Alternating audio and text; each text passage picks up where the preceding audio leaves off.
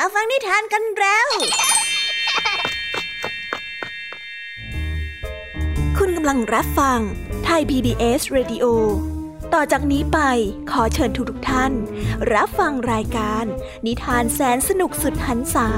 ที่รังสรรค์มาเพื่อน้องๆในรายการ Kids Hour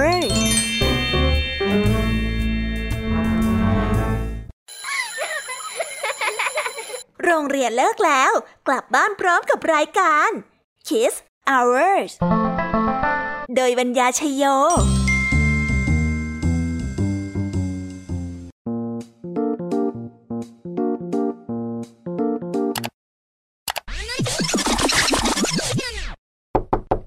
รายการ Kids Hours กลับมาพบน้องๆ อีกแล้วจ้า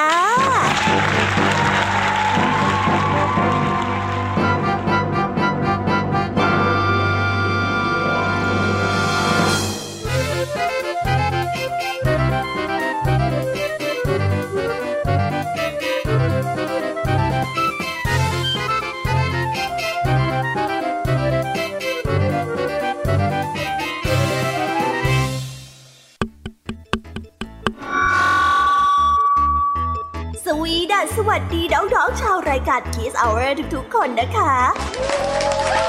วันนี้พี่ยามีกับพ่องเพื่อนก็ได้นำนิทานสนุกๆมาเล่าให้กับน้องๆได้ฟังเพื่อเปิดจินตนาการแล้วก็ตะลุยไปกับโลกแห่งนิทานกันนั่นเองน้องๆคงอยากรู้กันแล้วใช่ไหมล่ะคะว่านิทานที่พวกพี่ได้เตรียมมาฝากน้องๆกันนั้นมีชื่อเรื่องว่าอะไรกันบ้างเดี๋ยวพี่ยามีจะบอกกันเกริ่นไว้ก่อนนะคะพอให้เรียกน้ำย่อยกันเอาไว้ก่อนนะวันนี้นะคะคุณครูหายใจดีของเราก็ได้นำนิทานเรื่องแม่ไก่น้อยสีแดงต่อกันด้วยเรื่องเจ้าจมูกกระดุมส่วนเรื่องราวของนิทานทั้งสองเรื่องนี้จะเป็นอย่างไรและจะสนุกสนานมากแค่ไหนน้องๆต้องรอติดตามรับฟังกันในช่วงของคุณครูหายใจดีของพวกเรากันนะคะวันนี้นะคะพี่แยมมี่ของเราก็ได้จัดเตรียมนิทานทั้ง5เรื่องมาฝากพวกเรากันค่ะอันแน่น้องๆฟังไม่ผิดค่ะนิทานทั้ง5เรื่องและในนิทานเรื่องแรกที่พี่แยมมี่ได้จัดเตรียมมาฝากเด็กๆกันนั้นมีชื่อเรื่องว่าแมวหนูและคำสาบานต่อกันในนิทานเรื่องที่2ที่มีชื่อเรื่องว่าสุนัขไก่ตัวผู้และสุนัขจิ้งจอกและตามกันมาติดกันในนิทานเรื่องที่3ที่มีชื่อเรื่องว่านกอินทรีกับสุนัขจิ้งจอกและต่อในนิทานเรื่องที่4ที่มีชื่อเรื่องว่าสุนัขจิ้งจอกหมาป่าและแสงจันทร์และในนิทานเรื่องสุดท้ายนั่นก็คือนิทานเรื่องที่5มีชื่อเรื่องว่าสุขภาพดีกับความเจ็บป่วยส่วนเรื่องราวของนิทานทั้ง5เรื่องนี้จะเป็นอย่างไรจะสนุกสนานมากแค่ไหนน้องๆห้ามพลาดเลยนะคะต้องรอติดตามกันให้ได้เลยในเชื่อของพี่ยามีเล่าให้ฟังค่ะนิทานสุภาษิตในวันนี้ค่ะลุงทองดีกับเจ้าจ้อยก็ได้เตรียมสำนวนมาฝากพวกเรากันอีกเช่นเคยซึ่งในวันนี้นะคะมากันในสำนวนที่ว่าทำนาบนหลังคอนส่วนเรื่องราวและความหมายของคำนี้จะเป็นอย่างไรและจะสนุกสนานมากแค่ไหนเจ้าจ้อยเนี่ยจะสร้างเรื่องอะไรให้ลุงทองดีปวดหัวอีกนั้นเราต้องรอติดตามรับฟังกันในช่วงของนิทานสุภาษิตจากลุงทองดีและก็เจ้าจ้อยตัวแสบของพวกเรากันนะคะนิทานของพี่เด็กดีในวันนี้ก็ได้จัดเตรียมนิทานมาฝากน้องๆกันอีกเช่นเคยในช่วงท้ายรายการค่ะซึ่งในวันนี้นะคะพี่เด็กดีได้นำนิทานเรื่องปอปลาซุกซนมาฝากกันส่วนเรื่องราวจะเป็นอย่างไรจะสนุกสนานมากแค่ไหนน้องๆต้องรอติดตามรับฟังกันให้ได้เลยนะคะในช่วงท้ายรายการกับพี่เด็กดีของเราค่ะโอ้โหเป็นยังไงกันบ้างล่ะคะได้ยินแค่ชื่อเรื่องนิทานก็น่าสนุกแล้วใช่ไหมล่ะคะพี่ยามีก็ตื่นเต้นที่อยากจะรอฟังนิทานที่พวกเรารออยู่ไม่ไหวแล้วล่ะค่ะงั้นเอาเป็นว่าเราไปฟังนิทานทั้งหมดเลยดีกว่าไหมคะเพราะว่าตอนนี้เนี่ยคุณครูหายใจดีได้มารอน้องๆอยู่ที่หน้าห้องเรียนแล้วล่ะค่ะงั้นเราไปหาคุณครูไหวกันเถอะนะคะไปกันเลย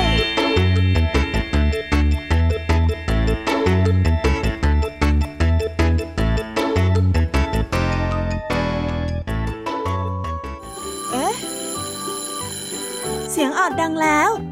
อุ๊ยต้องไปเข้าเรียนแล้วล่ะค่ะไม่รอช้าเราไปหาคุณครูไหวกันเถอะ ไปกันเลย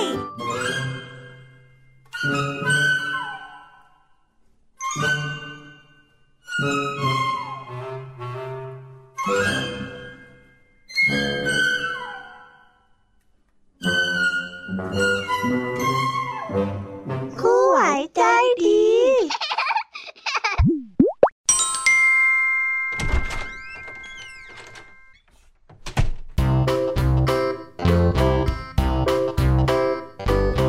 สวัสดีค่ะเด็กๆวันนี้นะคะก็กลับมาพบกับคุณครูไหวกันอีกเช่นเคยค่ะและแน่นอนนะคะว่ามาพบกับคุณครูไหวแบบนี้ก็ต้องมาพบกับนิทานที่แสนสนุกด้วยกันถึง2เรื่องและในวันนี้คุณครูไหวได้จัดเตรียมนิทานที่แฝงไปด้วยแง่คิดคติสอนใจมาฝากเด็กๆกันค่ะ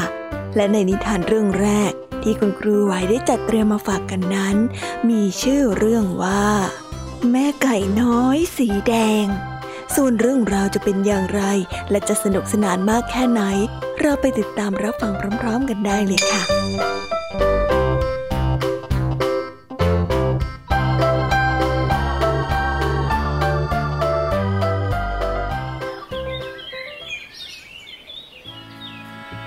ในกระท่อมน้อยหลังหนึ่งมีหมูแมวเป็ดและแม่ไก่น้อยสีแดงอาศัยอยู่ร่วมกันแม่ไก่น้อยสีแดงเป็นไก่ที่ขยันขันแข็งใช้เวลาทั้งวันทำงานบ้านเช่นทำความสะอาดบ้านเช็ดกระจกหน้าต่างและทำสวนส่วนสัตว์ตัวอื่นอีก3ตัวนั้นเกียจคร้านมากไม่เคยทำงานเลยวันหนึ่งแม่ไก่น้อยสีแดงพบเมล็ดข้าวโพดเมล็ดหนึ่งแม่ไก่น้อยสีแดงได้ถามว่าใครจะช่วยฉันปลูกเมล็ดข้าวโพดนี้บ้างอะจ๊ะคงไม่ใช่ฉันแน่นอนล่ะ หมูได้ตอบพร้อมกับทำเสียงอู๊ดอี๊ดทางถอนใจไม่ใช่ฉันแน่นอนแมวได้ตอบมันได้นอนเหยียดยาวอยู่บนพรมอย่างสบายใจไม่ใช่ฉันแน่นอนฮะเป็ดนั้นตอบออกมาจากสระน้ำพร้อมกับร้องกราบกราบดังนั้นแม่เป็ดน้อยสีแดงจึงได้ปลูกเมล็ดข้าวโพดตามลำพังเมื่อเวลาผ่านไปเมล็ดข้าวโพดก็ค่อยๆงอกเป็นต้นใหญ่ขึ้นใหญ่ขึ้นจนในที่สุดนั้นฝักเหลืองอารามถึงเวลานั้นแม่ไก่น้อยสีแดงก็ได้รู้ว่าควรเก็บเกี่ยวได้แล้วใครจะช่วยฉันเก็บเมล็ดข้าวโพดบ้างอะจ๊ะแม่ไก่น้อยสีแดงได้เอ่ยถามคงไม่ใช่ฉันแน่นอนละหมูได้ตอบพลางถอนหายใจอย่างเกียจค้านเหมือนเดิมไม่ใช่ฉันแน่นอนแมวได้ส่งเสียงร้องพร้อมกับหาวแล้วก็เดินไปนอนที่พรมอย่างแสนสบายไม่ใช่ฉันแน่นอนเป็ดได้ตอบพลางกับกระทุ้งน้ำเล่นแล้วก็ร้องกราบกราบกราบดังนั้นแม่ไก่น้อยสีแดงจึงได้เก็บข้าวโพดแต่เพียงลำพังแม่ไก่นั้นได้จิกเมล็ดข้าวโพดจนล้มแล้วก็แยกเม็ดข้าวโพดออกจากเปลือกแล้วก็ค่อยๆเก็บเมล็ดข้าวโพดใส่ผ้าเช็ดหน้าเอาไว้อย่างระมัดระวังที่เหลืออีก4เม็ดแม่ไก่ได้เก็บไว้ในลิ้นชักตู้เสื้อผ้าใครจะช่วยเอาเมล็ดข้าวโพดไปให้เขาโม่แป้งได้บ้างอะจ๊ะแม่ไก่สีแดงได้เอ่ยถามขึ้นอีกครั้งไม่ใช่ฉันอยู่แล้ว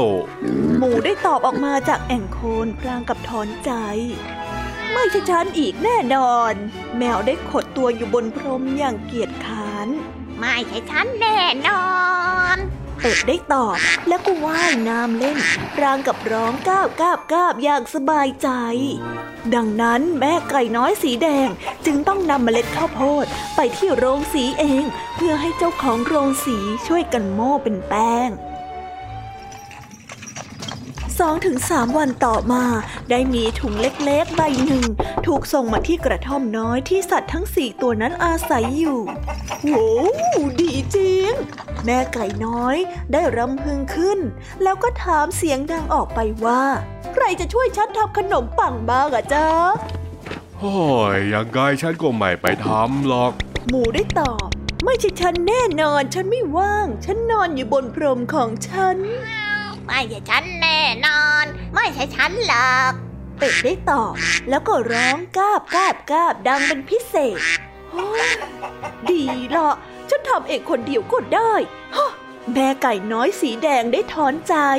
แม่ไก่น้อยสีแดงนั้นได้จัดแจงเข้าครัวเทแป้งลงบนโต๊ะเติมน้ำและผสมเชื้อของขนมปังแล้วก็นวดแป้งจนได้ที่แม่ไก่น้อยสีแดงได้ทิ้งแป้งไว้จนขึ้นดีก่อนที่จะนำแป้งนั้นลงเตาอบ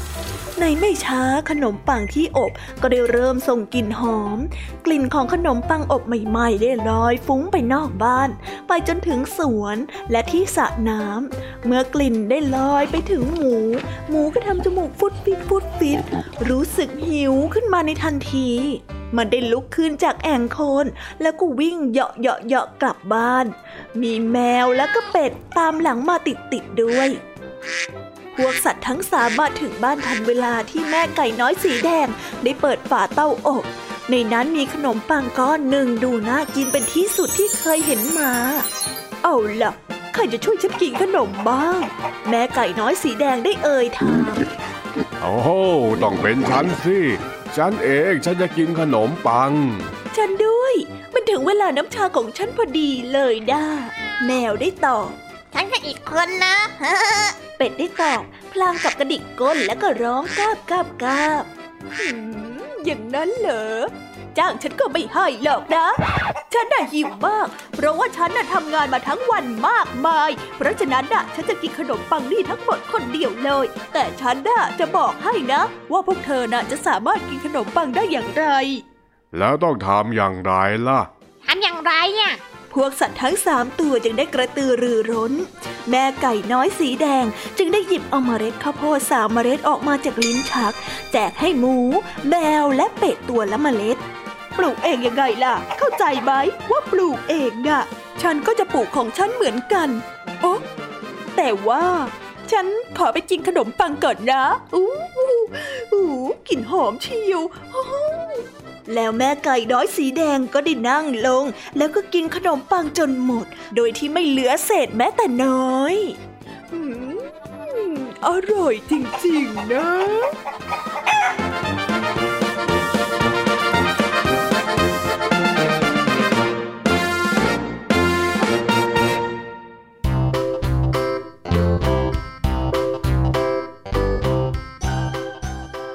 แล้วก็จบกันไปเป็นที่เรียบร้อยแล้วนะคะสำหรับนิทานในเรื่องแรกของคุณครูไหวเป็นไงกันบ้างคะเด็กๆสนุกกันหรือเปล่าคะถ้าเด็กๆสนุกกันแบบนี้เนี่ยงั้นเราไปต่อกันในนิทานเรื่องที่2ของคุณครูไหวกันต่อเลยนะในนิทานเรื่องที่2ของคุณครูไหวคุณครูไหวขอเสนอนิทานเรื่องเจ้าจมูกกระดุมส่วนเรื่องราวจะเป็นอย่างไรเราไปติดตามรับฟังกันในนิทานเรื่องนี้พร้อมๆกันเลยค่ะ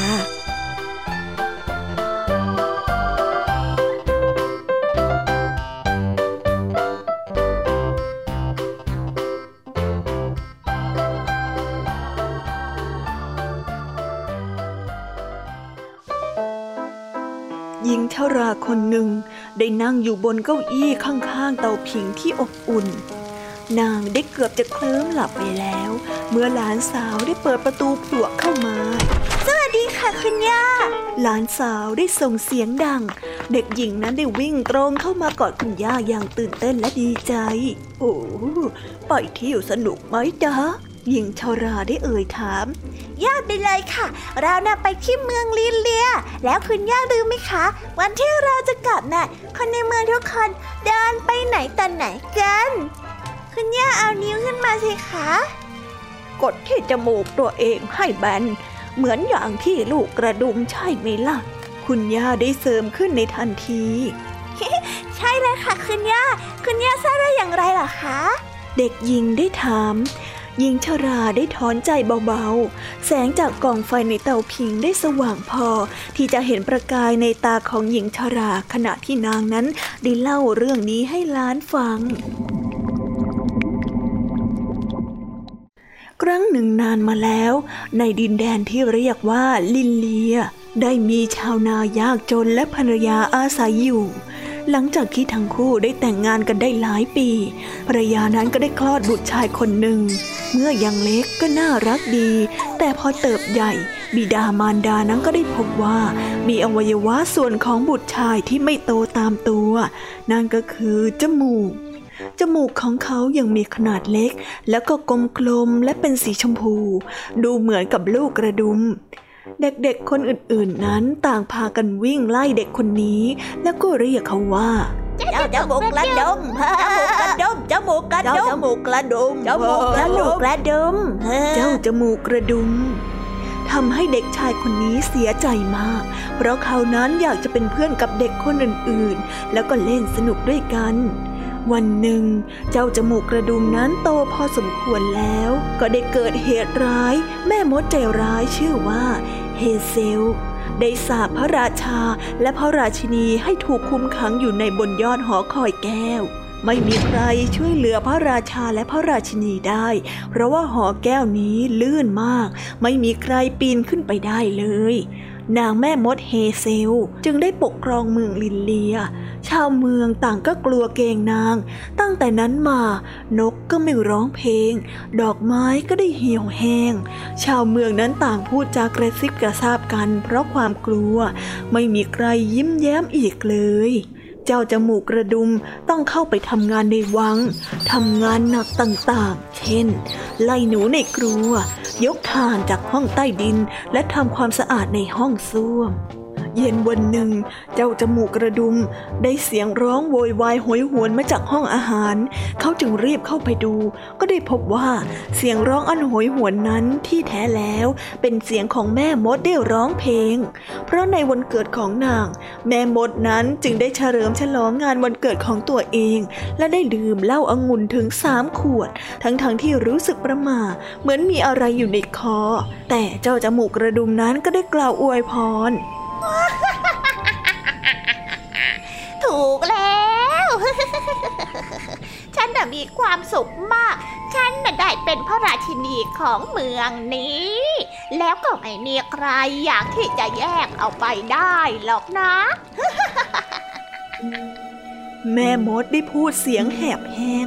ทันใดนั้นเจ้าจมูกกระดุมจึงได้เกิดความกล้าและก็ได้ถามขึ้นมาว่า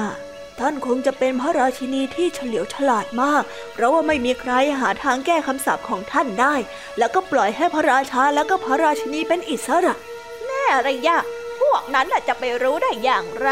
ว่าทางแก้คำสาปน่ะคือเอาสิ่งที่ไม่มีใครเคยเห็นมาก่อนมาให้ฉันดูแต่พวกนั้นน่ะถึงเขาจะรู้เขาก็ไม่มีวันหาสิ่งนั้นได้เจอหรอกนะเพราะว่าทันทีที่พวกเขาได้เจอพวกเขาก็เห็นมันเสียก่อนแล้ว เพราะฉะนั้นเวลาที่ฉันเห็นของสิ่งนั้นก็ต้องเคยมีคนเห็นมาก่อนแล้วเข้าใจไหมล่ะ โอ้ยพูดแล้วฉันขำจริงๆสะใจแม่มดได้พูดอย่างอวดดีแล้วก็เริ่มร้องเพลงต่อไปอีก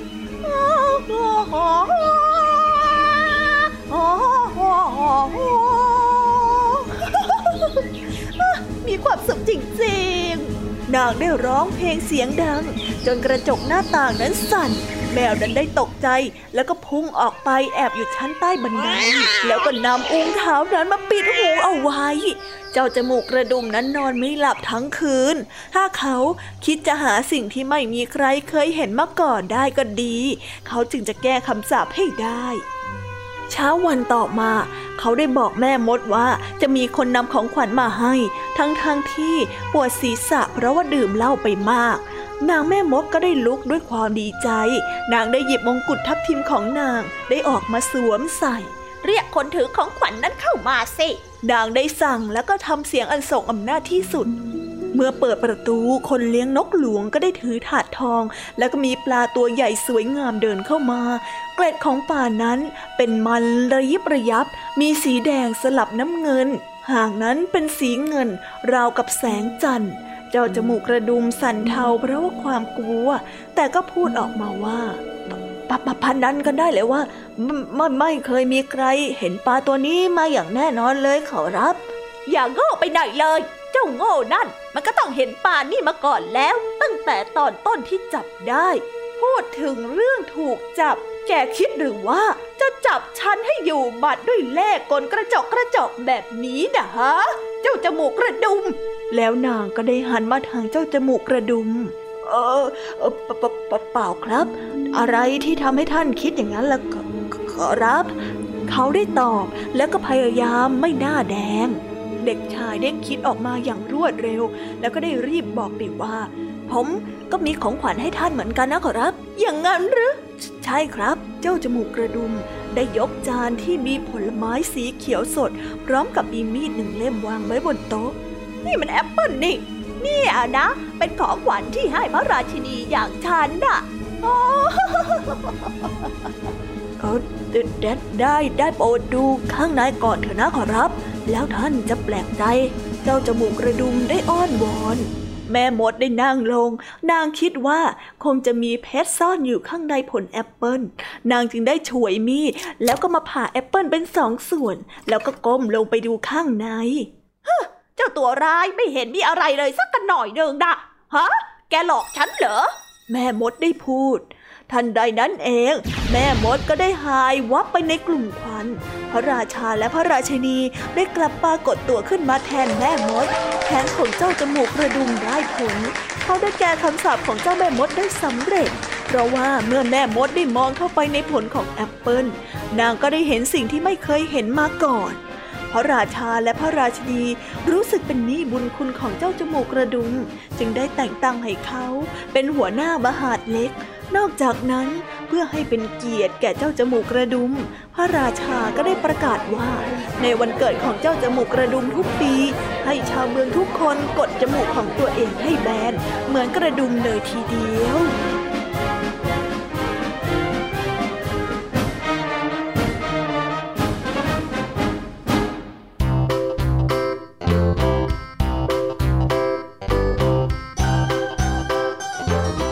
แล้วก็จบกันไปเป็นที่เรียบร้อยแล้วนะคะสำหรับนิทานทั้งสองเรื่องของคุณครูไหว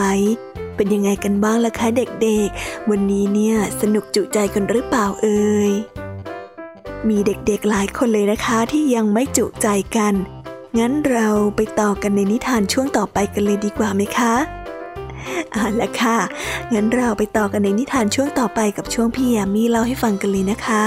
แต่สำหรับตอนนี้เนี่ยเวลาของคุณครูไหวก็ได้หมดลงไปแล้วงั้นครูไหวต้องขอตัวลากันไปก่อนแล้วนะคะสวัสดีค่ะบ๊ายบายและพบกันใหม่นะคะเด็ก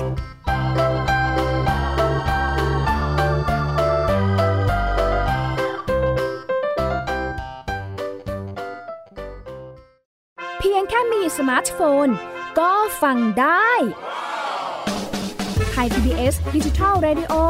สถานีวิทยุดิจิทัลจากไทย PBS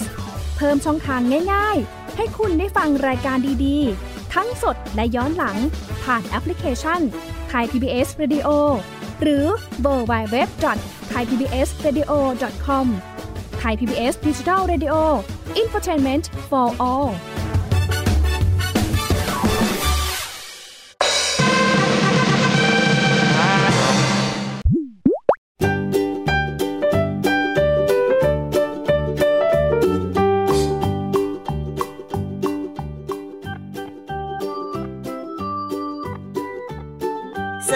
สวัสดีค่ะน้องๆที่น่ารักทุกๆคนของพี่ยามีนะคะ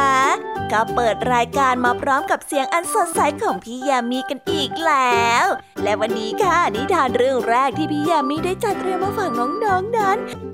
ฟังพร้อมๆกันได้เลยค่ะ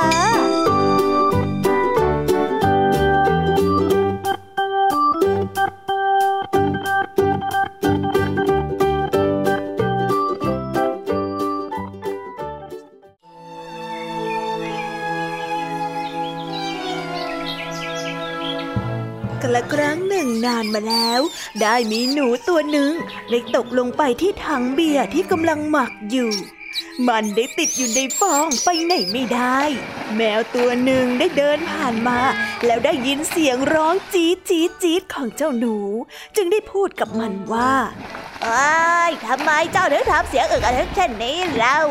เจ้าหนูได้ยินแบบนั้นก็ได้ตะโกนออกมาว่าเอ๊ะเจ้าข้าออกไปไหนไม่ได้นะสิแล้วเจ้าน่ะมายุ่งอะไรด้วยน่ะฮะเจ้าหนูก็ได้ตอบเมื่อแมวได้ยินแบบนั้นก็ได้ตอบกลับไปว่าถ้าข้าช่วยปล่อยเจ้าออกไปเดี๋ยวนี้ เจ้าจะมาหาข้าตอนที่ข้าเรียกหาได้หรือไม่เจ้าหนูได้ยินแบบนั้นก็ได้ตอบกลับไปว่าเจ้าอะเชื่อใจข้าได้แน่ข้าน่ะขอสัญญาและขอสาบานนะว่าข้าจะทำตามที่เจ้าต้องการเลยช่วยข้าออกมาจากที่นี่ทีนะข้าจะไม่ไหวแล้วโอ้ยได้เลยจากนั้นเจ้าแมวจึงได้ดึงหนูขึ้นมาจากถังเบียร์แล้วก็ได้ปล่อยออกไปอย่างปลอดภัยเจ้าหนูเห็นดังนั้นจึงได้รีบวิ่งเข้ารูของตนในทันที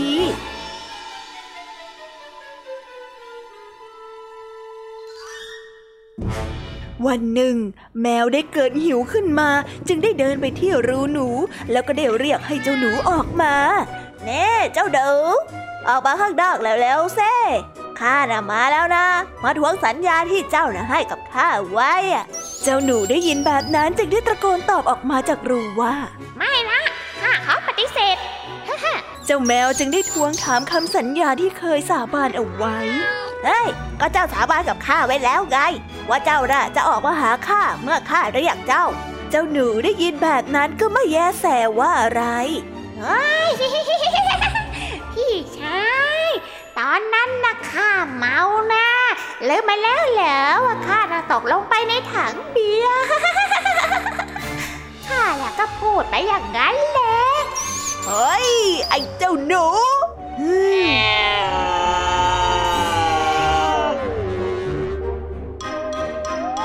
นิทานเรื่องนี้ก็ได้สอนให้เรารู้ว่าคนที่ไม่คิดจะรักษาคำพูดมักจะมีข้ออ้างเสมอ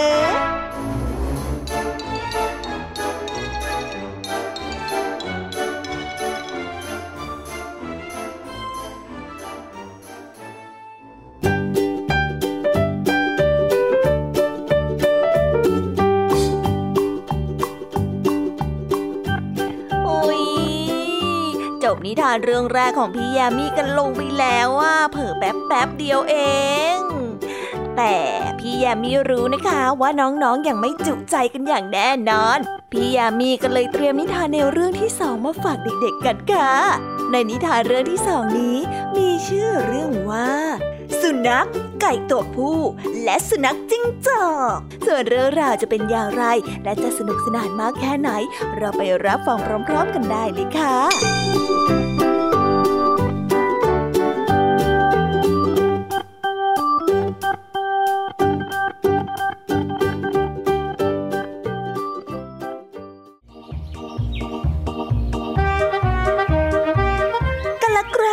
นานมาแล้วสุนัขและไก่ตัวผู้เป็นเพื่อนที่รักกันมากทั้งสองได้ตกลงกันว่าจะร่วมเดินทางไปด้วยกันพอตกกลางคืนพวกมันก็ต่างหาที่หลับนอนในป่าอันรกทึบไก่ตัวผู้ได้บินขึ้นไปเกาะบนกิ่งไม้ขณะที่สุนัขพบที่นอนหลับอันเหมาะเจาะในโพรงต้นไม้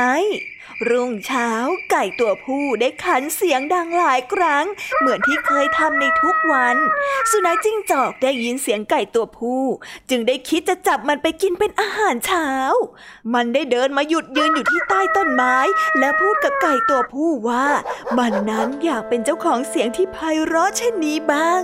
ไก่ตัวผู้สงสัยในวาจาอันอ่อนหวานแล้วก็สุภาพอ่อนโยนของเจ้าสุนัขจิ้งจอกจึงได้กล่าวออกไปว่าได้เซ่แต่เจ้าน่ะทำอะไรให้ข้าอย่างหนึ่งจะได้ไหมอ่ะได้สิเพื่อให้ท่านยอมสอนข้าขันนะข้ายอมทำทุกอย่างเลยล่ะสุนัขจิ้งจอกได้พูดประจบเอาใจเอาอย่างนี้นะเจ้าน่ะจงเดินเข้าไปที่โพรงใต้ต้นไม้แล้วก็ตะโกนปลุกคนรับใช้ของข้าทีเขาน่ะจะได้ไปเปิดประตูให้กับเจ้าเข้าไปยังไงล่ะไก่ตัวผู้ได้ออกอุบายเมื่อเจ้าสุนัขจิ้งจอกได้เข้าไปในโพรงต้นไม้สุนัขนั้นก็ได้กระโดดเข้ามากัดเจ้าสุนัขจิ้งจอกและฉีกมันออกมาเป็นชิ้นๆเจ้าสุนัขจิ้งจอกสมน้ำหน้าเจ้านี่แหละนะคือผลของคนที่เจ้าเล่ห์แล้วก็คิดไม่ดีกับข้าข้ารู้ทันนะว่าเจ้าน่ะคิดที่จะกินข้าจัดการมันเลยเจ้าสุนัขเพื่อนรัก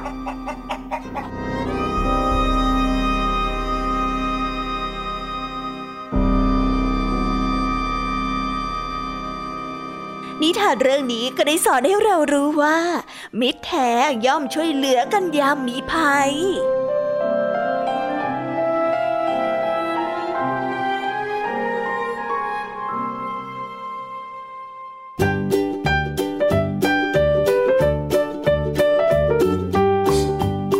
และแล้วก็จบกันไปแล้วนะสำหรับนิทานในเรื่องที่ 2ของพี่ยามีเป็นไงกันบ้างคะน้องๆสนุกจุใจกันแล้วหรือยังเอ่ยฮะอะไรนะคะยังไม่จุใจกันหรอ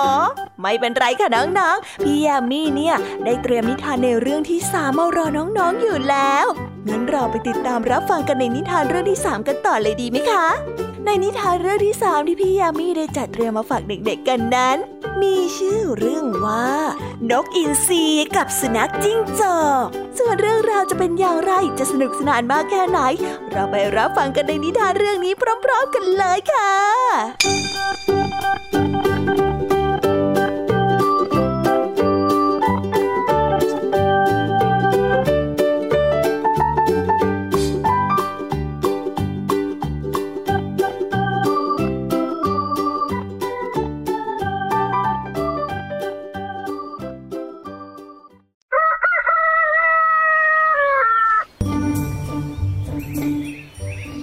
นกอินทรีกับเจ้าสุนัขจิ้งจอกได้ตัดสินใจที่จะอาศัยอยู่ใกล้ๆกันเพื่อช่วยเหลือกัน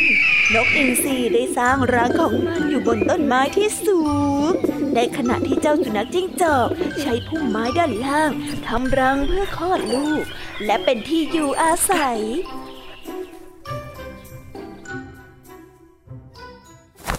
วันหนึ่งเจ้าสุนัขจิ้งจอกได้ออกไปล่าเหยื่อโดยปล่อยให้ลูกๆอยู่ตามลำพังนกอินทรีได้เห็นว่าตนนั้นมีโอกาสตอนที่เจ้าสุนัขจิ้งจอกออกไปล่าเหยื่อโดยปล่อยให้ลูกๆนั้นอยู่ในรังแต่เพียงลำพังนกอินทรีจึงได้บินลงไปคาบเอาลูกของมันนำมาไว้ที่รังของตนเมื่อสุนัขจิ้งจอกได้กลับมาที่พุ่มไม้ไม่เจอลูกสุนัขจิ้งจอกอยู่เลยมันจึงได้เดินตามหาจนได้ยินเสียงลูกของมันร้องอยู่บนรังของนกอินทรีเจ้าสุนัขจิ้งจอกได้ร้องขอแล้วก็อ้อนวอนว่าขอลูกของตนคืนนกอินทรีเห็นว่าตนนั้นอยู่ที่สูงกว่าและคิดว่าเจ้าสุนัขจิ้งจอกไม่สามารถที่จะขึ้นมาได้มันจึงได้หัวเราะเยาะแล้วก็ยืนกรานว่าจะไม่ยอมคืนลูกให้สุนัขจิ้งจอกจึงโกรธมากจึงได้หาทางเล่นงานเจ้านกอินทรีใกล้ๆกันนั้นมีกองไฟที่นายพรานจุดทิ้งไว้อยู่กองหนึ่งมันจึงได้คาบฟืนมาสุมใต้ต้นไม้ที่นกอินทรีนั้นอาศัยอยู่ด้วยความร้อนและความเป็นห่วงว่าลูกของมันนั้นจะตายนกอินทรีจึงได้คืนลูกแก่เจ้าสุนัขจิ้งจอกแต่โดยดี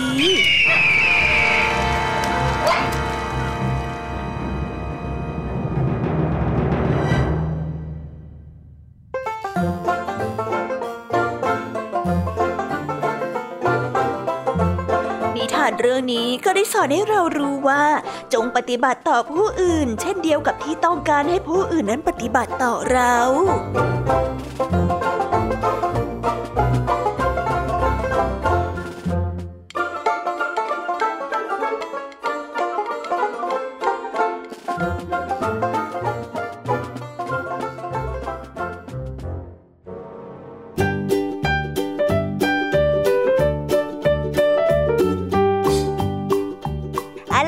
น้องๆก็จบนิทานในเรื่องที่ 3ของพี่ยามีกันลงไปเป็นที่เรียบร้อยแล้วนะน้องๆพร้อมจะไปสนุกในนิทานเรื่องที่ 4ของพี่ยามีกันแล้วหรือยังล่ะคะถ้าน้องๆพร้อมกันแล้วงั้นเราไปติดตามรับฟังกันในนิทานเรื่องที่ 4ของพี่ยามีกันเลยในนิทานเรื่องที่ 4ที่พี่ยามีได้เตรียมมาฝากน้องๆนั้นมีชื่อเรื่องว่าสุนัขจิ้งจอกหมาป่าและแสงจันทร์ส่วนเรื่องราวจะเป็นอย่างไรเราไปรับฟังพร้อมๆกันได้เลยค่ะ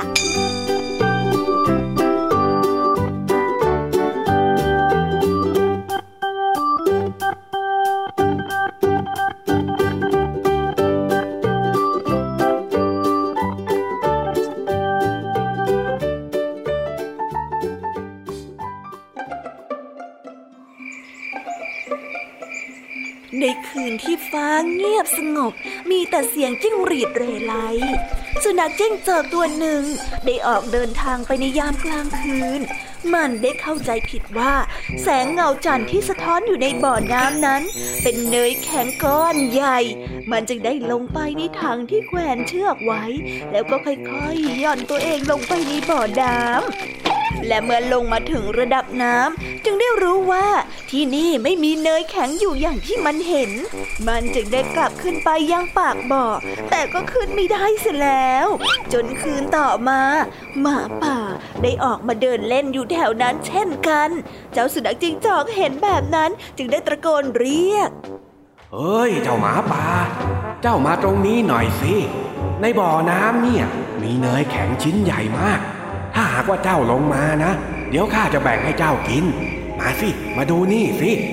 หมาป่าได้เห็นเงาสะท้อนของดวงจันทร์มันก็ได้คิดว่าน่าจะเป็นเนยแข็งจริงๆอย่างที่เจ้าสุนัขจิ้งจอกได้บอกโอ้โหขอบใจมากเลยได้เดี๋ยวฉันจะลงไปเดี๋ยวนี้แหละ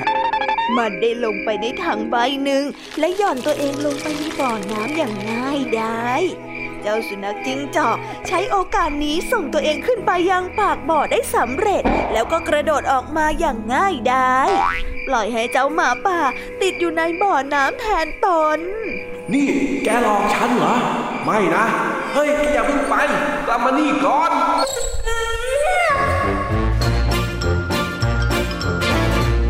นิทานเรื่องนี้ก็ได้สอนให้เรารู้ว่า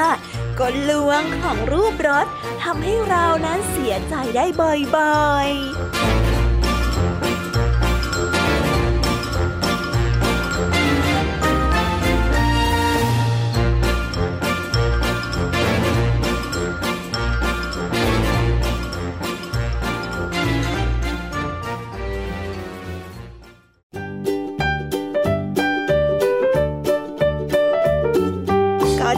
เป็นที่เรียบร้อยแล้วนะคะสำหรับนิทานทั้ง4เรื่องของพี่แยมมี่เป็นยังไงกันบ้างคะน้องๆสนุกจุใจกันแล้วหรือยังเอ่ย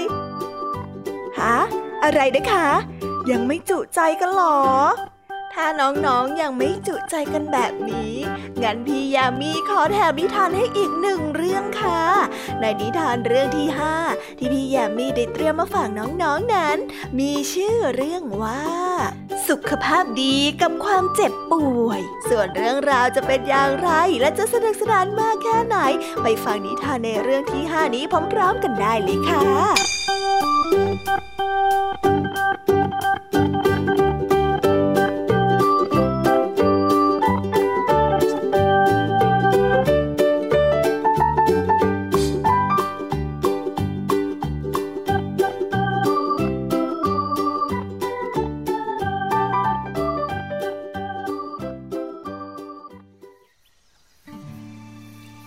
ครั้งหนึ่งสุขภาพดีได้ถูกพวกความเจ็บป่วยไล่ออกมาจากกลุ่ม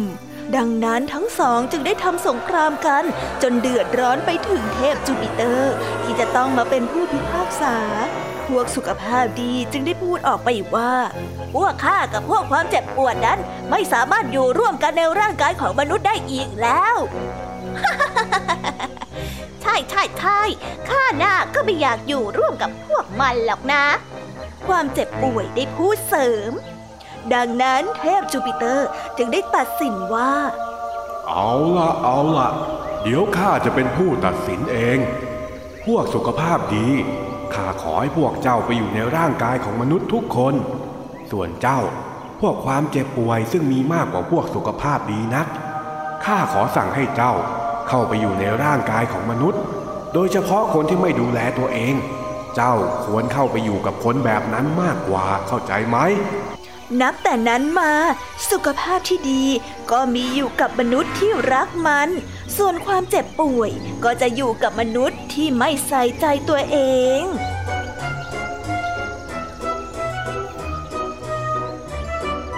นิทานเรื่องนี้ก็ได้สอนให้เรารู้ว่า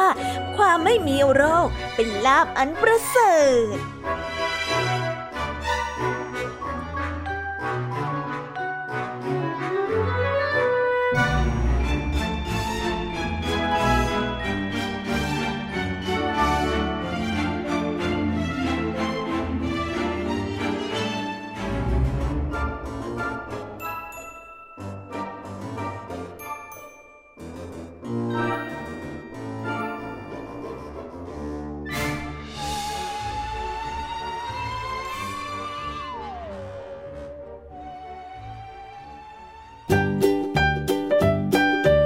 ว้าวว้าวว้าวก็จบกันไปเป็นที่เรียบร้อยแล้วนะคะสำหรับนิทานของพี่ยามีเป็นไงกันบ้างคะเด็กๆได้ข้อคิดหรือว่าคติสอนใจอะไรกันไปบ้างอย่าลืมนำไปเล่าให้กับเพื่อนๆที่โรงเรียนได้รับฟังกันด้วยนะคะแต่สำหรับตอนนี้เนี่ยเวลาของช่วงพี่ยามีเล่าให้ฟังก็หมดลงไปแล้วล่ะค่ะพี่ยามีก็ต้องขอส่งต่อน้องๆให้ไปพบกับลุงทองดีแล้วก็เจ้าจ้อยในช่วงต่อไปกันเลยเพราะว่าตอนนี้เนี่ยลุงทองดีกับเจ้าจ้อยบอกว่าให้ส่งน้องๆมาในช่วงต่อไปเร็วอยากจะเล่านิทานจะแย่แล้วเอาละค่ะงั้นพี่ยามีต้องขอตัวลากันไปก่อนแล้วนะคะเดี๋ยวกลับมาพบกันใหม่บ๊ายบายไปหาลุงทองดีกับเจ้าจ้อยกันเลยค่ะ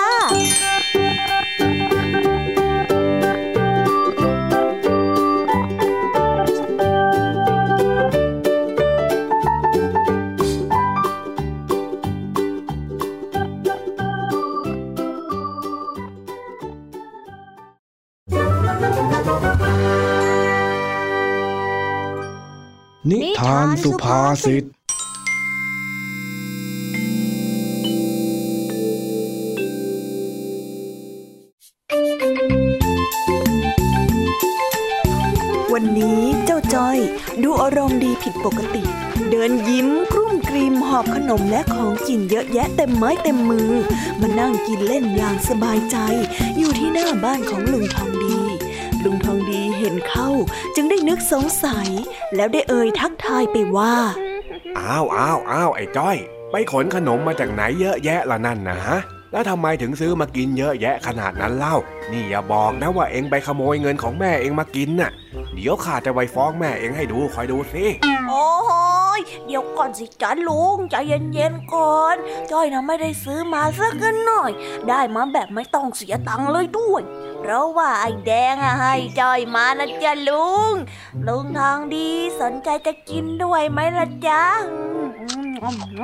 โอ้ยไม่ละมีแต่ขนมขบเคี้ยวแข็งๆทั้งนั้นใครจะไปเคี้ยวไหวกันฮะถ้าขืนข้ากินเข้าไปเนี่ยจะได้ฟันหักหมดปากกันพอดีเอ็งน่ะก็อย่ากินให้มันมากนักเดี๋ยวจะฟันผุเอาได้นะเจ้าจ้อยแก่แล้วก็เป็นอย่างนี้ล่ะนะน่าสงสารจริงๆงั้นเดี๋ยวจ้อยกินเผื่อนะจ๊ะ คำก็แก่สองคำก็แก่ระวังเถอะนะเองน่ะเดี๋ยวถ้าฟันผุหมดปากเมื่อไรนะข้าจะเป็นฝ่ายหัวเราะเองบ้างแล้วนี่ไอ้แดงมันใจดีอะไรของมันนะฮะมันถึงได้ให้ขนมเองมาเยอะแยะขนาดนี้เนี่ยเปล่าหรอกจ้ะลุงตอนแรกจ้อยขอมันกินมันไม่ให้จ้อยหรอกอ้าวแล้วมันยังไงของเองฮะมันไม่ให้แล้วเองไปพูดยังไงมันถึงยอมแบ่งขนมให้ล่ะเนี่ยจ้อยก็บอกว่าถ้ามันไม่แบ่งขนมให้จ้อยกินจ้อยก็จะไปฟ้องพ่อมันในเรื่องที่ทำจักรยานพังแล้วก็เอาไปซ่อนไว้พอจ้อยพูดจบเท่านั้นแหละลุงทองดีไอ้แดงมันก็เลยให้ขนมจ้อยมาเยอะแยะอย่างที่ลุงเห็นนี่แหละจ้ะ ไอ้จ้อยทำไมเองถึงเป็นคนแบบนี้เนี่ยฮะตัวแค่นี้เนี่ยหัดทำนาบนหลังคนแล้วเหรอเองเนี่ยมันนิสัยเสียจริงๆต้องโดนมังเงะฆ่าสั่งสอนซะหน่อยแล้วมั้งใจเย็นๆนะจ๊ะลุงทองดีใจเย็นๆก่อนนะอย่าเพิ่งเขกหัวจ้อยเลยนะเดี๋ยวก่อนสิจ๊ะลุงว่าแต่ทำนาบนหลังคนอะไรเหรอจ๊ะลุงทองดีปกติเนี่ยเขาก็ต้องทำนากันในไร่ในนากันนะลุงทำไมต้องมาทำนาบนหลังคนด้วยจอยงงไปหมดแล้วนะเนี่ยมันไม่ใช่อย่างนั้นเว้ยเองเนี่ยนะนอกจากจะนิสัยเสียแล้วยังจะกวนประสาทข้าอีกอ้าวแล้วมันยังไงกันล่ะลุงทองดีก็ลุงชอบพูดอะไรให้มันซับซ้อนอยู่เรื่อยเลยจอยก็งงสิทำนาบนหลังคนน่ะมันเป็นสำนวนไทยที่คนโบราณเขาเอาไว้ใช้ว่าคนที่ไปเบียดเบียนคนอื่นเพื่อเอาผลประโยชน์มาให้ตัวเองคนสมัยก่อนน่ะเขาทำนากันเป็นอาชีพหลักการจะได้เงินทองหรือทรัพย์สมบัติก็เลยต้องลงทุนลงแรงเพื่อทำนาทำไร่แต่การไปทำนาบนหลังคนเนี่ยมันก็เหมือนกับการไปหาผลประโยชน์จากคนอื่นโดยที่ไม่ต้องลงทุนลงแรงแล้วก็ยังไปทำให้คนอื่นเขาเดือดร้อนเขาเลยพูดเปรียบเทียบกับการทำนาไงเจ้าจ้อยข้าไม่ได้หมายความว่าเองจะต้องไปทำนาอะไรสักหน่อยก็ลุงทองดีชอบพูดให้มันยุ่งยากจ้อยไม่ค่อยเข้าใจ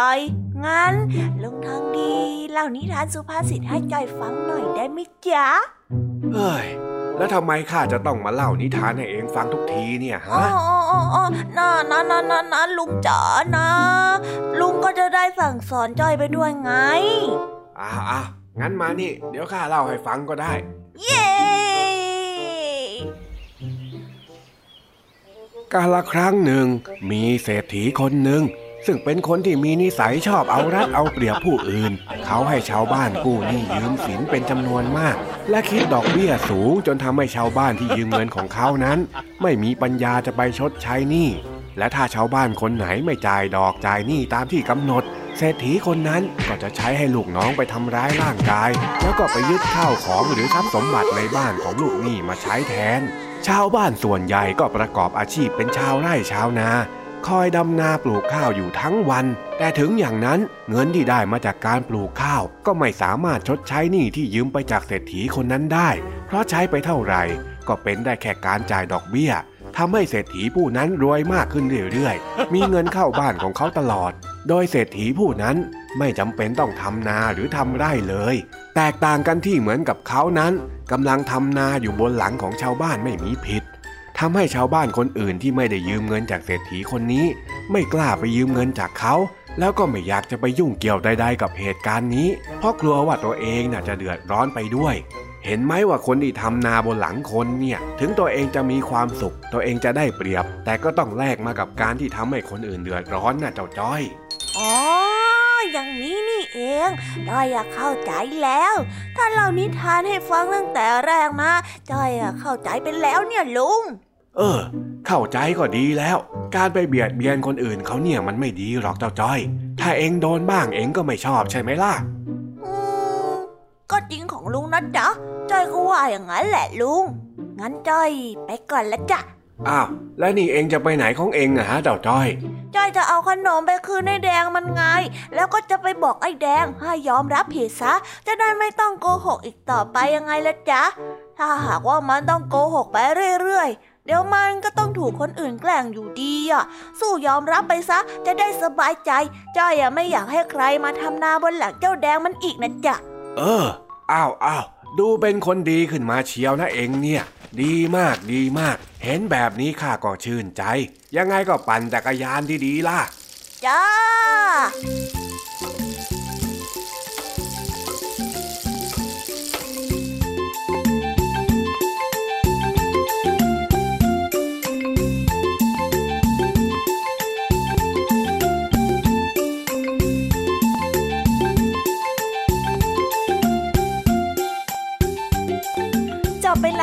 สำหรับนิทานสุภาษิตสนุกจากลุงทองดีและก็จ้อยจอบปัญหาของเรา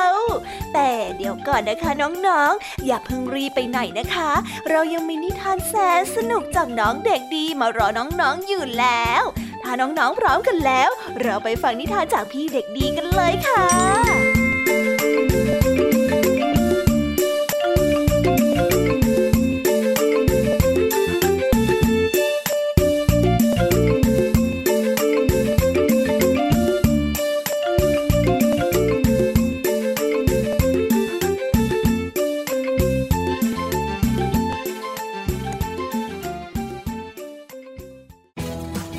PBS Digital Radio Infotainment for All สถานีวิทยุดิจิทัลจากไทย PBS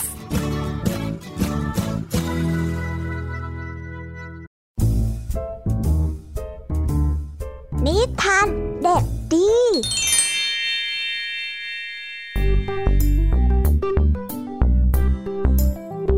สวัสดีครับน้องๆและนี่ก็กลับมาพบกับพี่เด็กดีกันอีกแล้วและแน่นอนว่ามาพบกับพี่เด็กดีแบบนี้ก็ต้องกลับมาพบกับนิทานที่แสนสนุกกันในช่วงท้ายรายการและวันนี้นะครับพี่เด็กดีก็ได้เตรียมนิทานเรื่องปอปลาซุกซนมาฝากกันส่วนเรื่องราวจะเป็นอย่างไรถ้าน้องๆอยากจะรู้กันแล้วงั้นเราไปติดตามรับฟังกันได้เลยครับ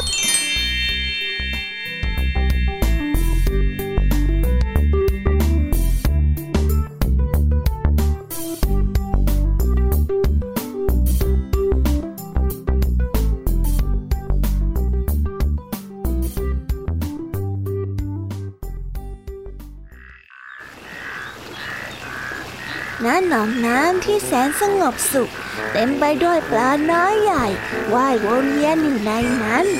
มีปลาน้อยเป็นปลาที่ขึ้นชื่อว่ามีความซุกซนชอบว่ายน้ำไปรอบๆสระทั้งวันและยังชอบแกล้งปลาตัวอื่นๆวันหนึ่งได้มีแมลงปอบินผ่านมาใกล้กับหนองน้ำที่ปลาน้อยนั้นอาศัยอยู่เมื่อมันได้เห็นแมงปอเจ้าปลาน้อยก็ได้รีบอมน้ำไว้ในปากจากนั้นมันก็ได้กระโจนตัวขึ้นเหนือผิวน้ำแล้วก็พ่นน้ำใส่เจ้าแมลงปอเพื่อแกล้งมันในทันทีเฮ้ยน้ำอะไรเนี่ยแมลงปอนั้นตกใจมากแต่ก็ตั้งสติไว้ได้ทันมันรีบกระพือปีกอันหนักอึ้งเพราะว่าเปียกน้ำประคองตัวไปจนถึงหญ้าแถวนั้นทำให้แมลงปอรอดพ้นจากการเกือบจมน้ำจากการเล่นพิเรนของเจ้าปลาน้อยทำอะไรเนี่ยเจ้าปลาน้อยถ้าเมื่อกี้ฉันบินมาเกาะต้นหญ้าไม่ทันฉันคงจมน้ำตายไปแล้วนะรู้ไหมแมลงปอได้ต่อว่าเจ้าปลาน้อยปลาน้อยไม่สนใจที่แมลงปอนั้นโกรธกระโดดกลับไปยังน้ำไม่แยแสต่อความเดือดร้อนของแมลงปอเลยหลังจากแมลงปอได้บินกลับไปได้ไม่นานปลาน้อยก็ได้ยินเสียงฝีเท้าของสัตว์บางชนิดกำลังเดินเข้ามาใกล้กับหนองน้ำปลาน้อยช่างแกล้งคิดแผนจะแกล้งผู้อื่นอีกโดยวิธีการเดียวกันกับเจ้าแมลงปอเธอได้อมน้ำไว้ในปากเพื่อเตรียมเอาไว้เมื่อเสียงฝีเท้านั้นก้าวเข้ามาใกล้ๆปลาน้อยก็ได้กระโจนขึ้นเหนือผิวน้ำแต่แล้วเจ้าแมวเหมียวที่ตั้งใจจะดื่มน้ำก็ได้สะดุ้งตกใจเมื่อเจอจู่ปลาน้อยได้กระโดดพรวดขึ้นมาด้วยความตกใจเจ้าแมวเหมียวจึงป้องกันตัวเองด้วยการตะปบกรงเล็บออกไปโอ๊ยเจ็บจังเลยทำให้เจ้าปลาน้อยนั้นถูกข่วนไปเต็มข้างลำตัวของเจ้าปลาน้อยรู้สึกแสบไปทั้งตัวแล้วก็ตกใจมากเธอจึงได้ดำน้ำแล้วก็หนีไปโดยไม่กลับมาในบริเวณนั้นอีกเลยหลังจากนั้นอีกหลายอาทิตย์ต่อมาปลาน้อยถึงจะมีแรงพอที่จะว่ายน้ำขึ้นมาเล่นบนผิวน้ำร้อยข่วนเจ้าแมวเหมียวกลายเป็นรอยแผลเป็นข้างลำตัวของเจ้าปลาน้อยที่ไม่อาจจะรักษาได้เพื่อเตือนใจไว้ถึงการแกล้งคนอื่นที่ทำให้ตัวเองนั้นต้องเดือดร้อน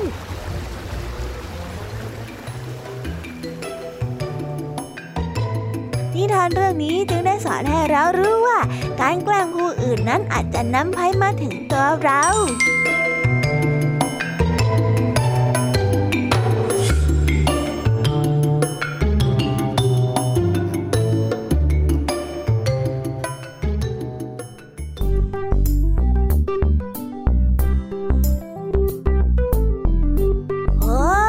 ก็จบกันไปเป็นที่เรียบร้อยแล้วนะครับสำหรับนิทานของพี่เด็กดีในวันนี้เป็นยังไงกันบ้างล่ะครับน้องๆสนุกกันหรือเปล่าเอ่ยถ้าน้องๆสนุกกันแบบนี้เอาไว้วันหลังพี่เด็กดีจะจัดเตรียมนิทานที่แสนสนุกแบบนี้มาฝากกันอีกนะครับแต่สำหรับวันนี้เวลาของพี่เด็กดีก็หมดลงไปแล้วพี่เด็กดีก็ต้องขอตัวลาน้องๆกันไปก่อนแล้วพบกันใหม่นะครับสวัสดีครับบ๊ายบายเป็นเด็กดีของคุณพ่อคุณแม่นะครับ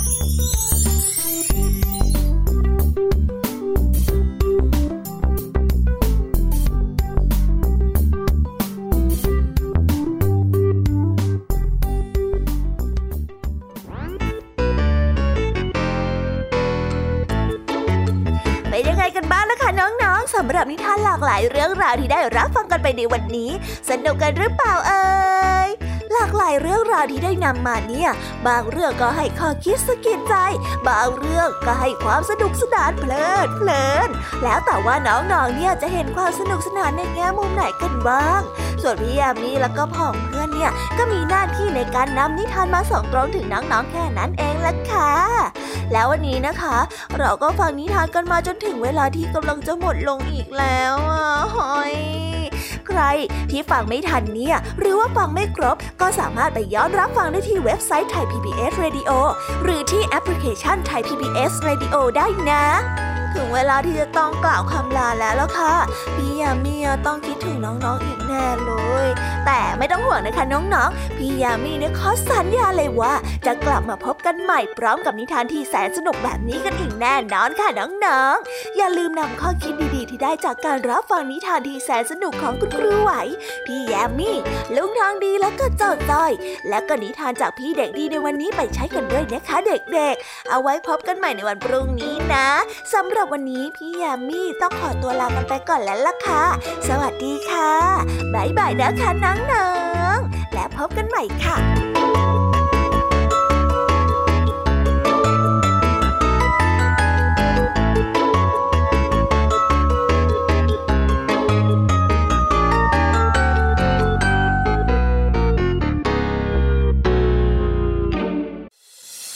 ตามรับฟังรายการย้อนหลังได้ที่เว็บไซต์และแอปพลิเคชัน Thai PBS Radio